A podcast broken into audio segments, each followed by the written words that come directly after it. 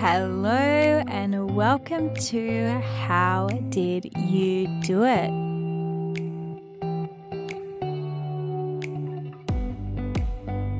Did we enjoy that little intro, or did I lose the entirety of you in the first 15 seconds? As I sat down to start this recording, I took a deep breath and I went, Come on, universe, give me something. Give me something that tells me that this is going to be great. And at that moment, I wish there was a recording of this. My cat literally vomited three times and then she went to the kitty litter and she did a huge pile of shite. So I then got up, cleaned up some puke, cleaned up some shit, and was like, cool, we may as well stop before we start, shall we? If you guys could see the setup I have here, it is pretty impressive. Um, I am here though. I am here with my headphones on, the microphone in front of my face, and if someone had asked me three weeks ago if this is where I would be sitting, I would have said no. I recently was discussing the creation of this very podcast with a beautiful friend of mine, and he said to me, I want you to record an episode on how you did it. Mm. I really sat back and thought, what have I done though? How did I do what? And yet my podcast is called how did you do it in this quest to find how people pushed through their fears and how they chose courage over the doubt in their mind? And it got me thinking that if I don't have something on paper like I have won such and such award or I own such and such business, if I don't have anything profound on paper by society's standards, then what did I actually do? In pushing myself to really think about chapters of my life, I started reflecting on moments where people did say to me, I don't know how you got through that, or how did you do that? And it made me realize that every day we are all actually doing something. The decisions that we are making, the thoughts that we are surrendering to, and the habits that we are engaged in, which ultimately depicts the life that we are creating. So, why do we look at some people as making it or doing something when we can be just as fulfilled in the quieter moments of our life too, the quiet successes and the quiet moments of bravery.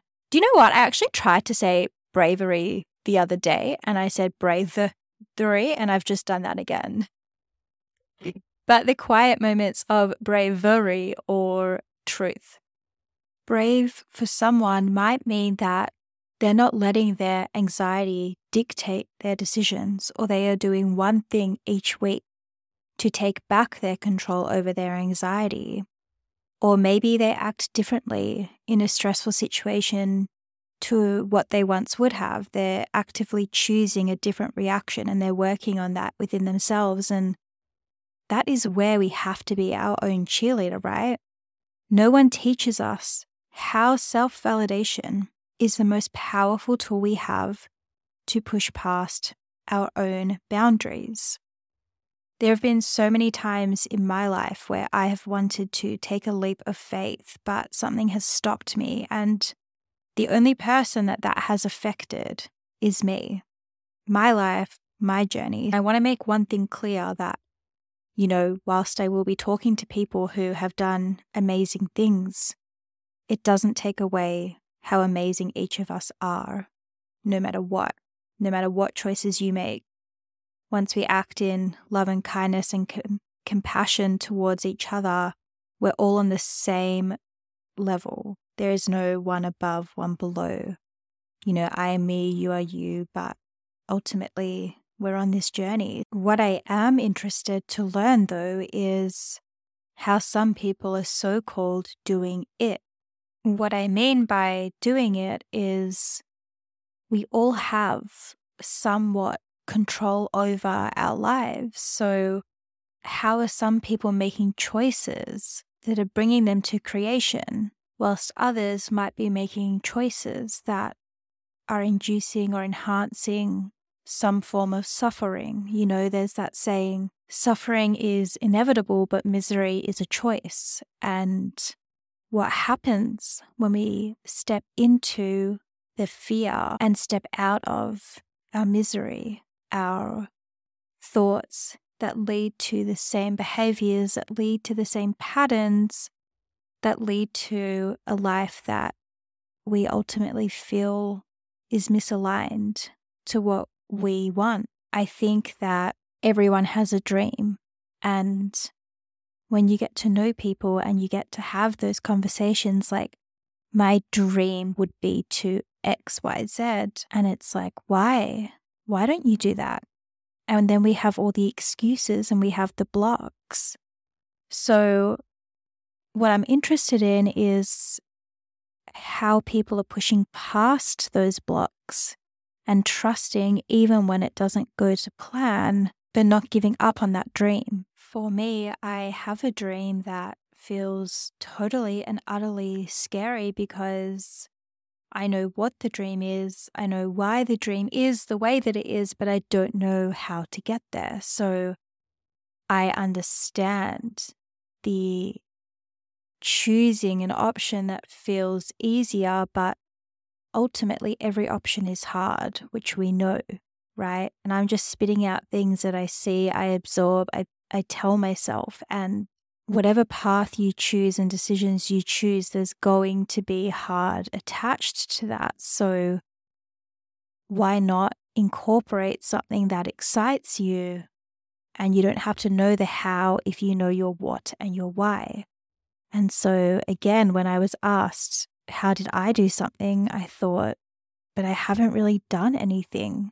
And what a shame to immediately go to that thought when I'm sitting here taking steps into something that I feel totally passionate about and aligned to. And it made me think back to a couple of stories from when I was younger and stories that I really believe show us from our childhood core personality traits that may quieten down due to society conditioning. So, I want to tune into a story about when I was a little bit younger. And this story actually came to me out of the blue the other day. Um, I think that if you asked the people closest to me to describe some of my strengths, and also let's pretend that this isn't totally the most uncomfortable thing for me to actually be voicing, but people would call me brave and they would say that I have an ability to tap into courage and vulnerability. And just as a side note, it is a really beautiful activity to do whenever you're starting something or whenever you feel unsure, collate compliments that people have given to you, the ones that you remember, and read back over them. I have a list that I actually started a couple of years ago.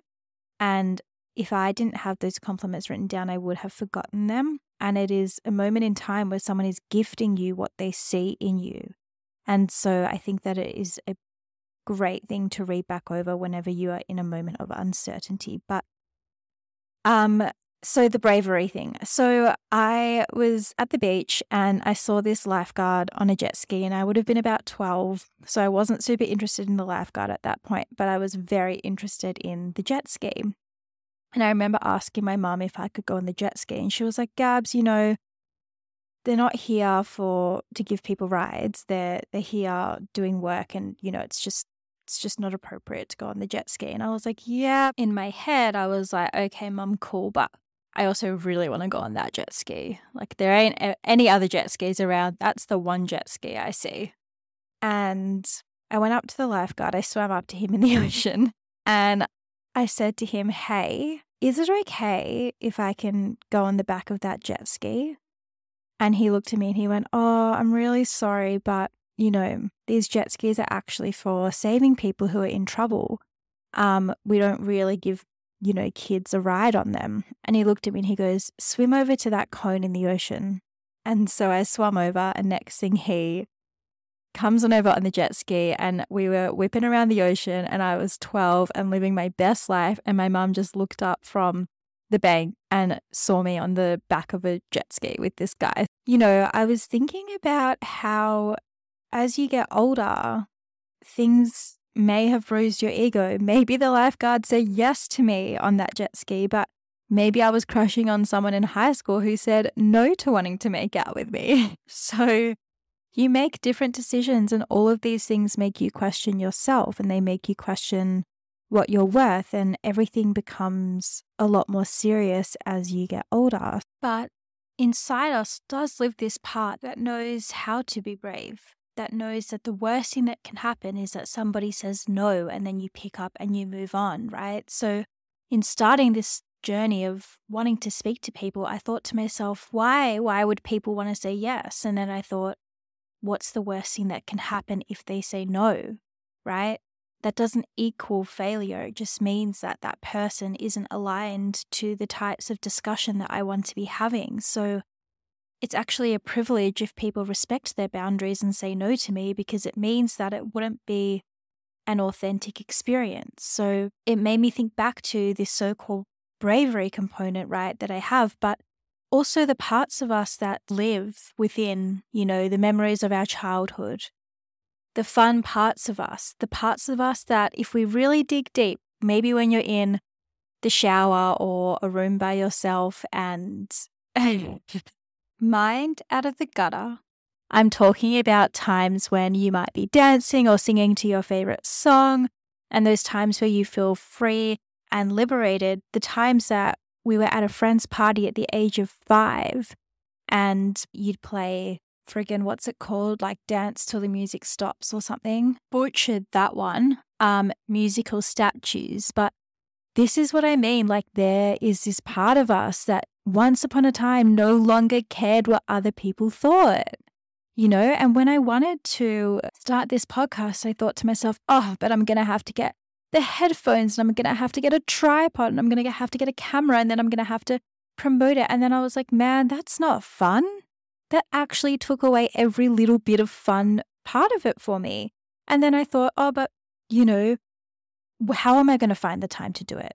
What am I going to do? Where, when am I going to do it? And I just literally had to dig deep within and I actually went and listened to a few podcasts and I stumbled across this podcast and I wish I could remember and I don't know how the copyright or whatever thing how it all works. They were saying you need to have three jobs. You need to have the job that gives you the income that lets you live your life and pay the bills that you need to pay. And whether that's something that you love, you hate, whatever, it you need to be grateful for it because it's giving you the opportunity to live your life. You then need to have what they call an interest work, something that you're so interested in that you're in flow state. And maybe it's something that grows into something one day, but it gives you this outlet, an outlet to explore and to delve into an interest of yours that actually you lose track of time in. Time does not exist when you're doing this thing because you're so genuinely involved in it out of interest. You can be working and still dedicate time in your life to this, and that adds such a component of meaning meaningfulness. Wow, is that a word? Meaningfulness, purpose into your week. So you then have this duality of gratitude for being able to pay your bills, but also time in your week that allows you to have this play of interest. And maybe it takes some time to find that interest. Maybe you need to go exploring into what it is and try different things. So, having the interest job alongside the means to an end job that gives this purpose into what you're doing. And then there's the hope job, and it's doing something where it's, I hope one day. That was the one thing that got me through that last boundary of but what if this fails? If this fails, then I still have my interest job and my means to an end job that allow me to have other components of my life so that it's not all banking on this one thing that I am investing my time and money and energy into. But then if this fails, who actually cares? Because I can't imagine that you guys are going to be keeping score on me. I can't imagine that you guys will care, but I know that I'll care. So if that is something that happens for me, then that will be part of my journey to work through fear of failure. So, with all of the above said, I took away all of the pressure that I put on myself of what this needed to be. And I thought to myself, I didn't think to myself, actually, I will correct myself. I spoke to someone who is unbelievable, and he said to me, literally just do it. Like, just do it. So here I am, just doing it.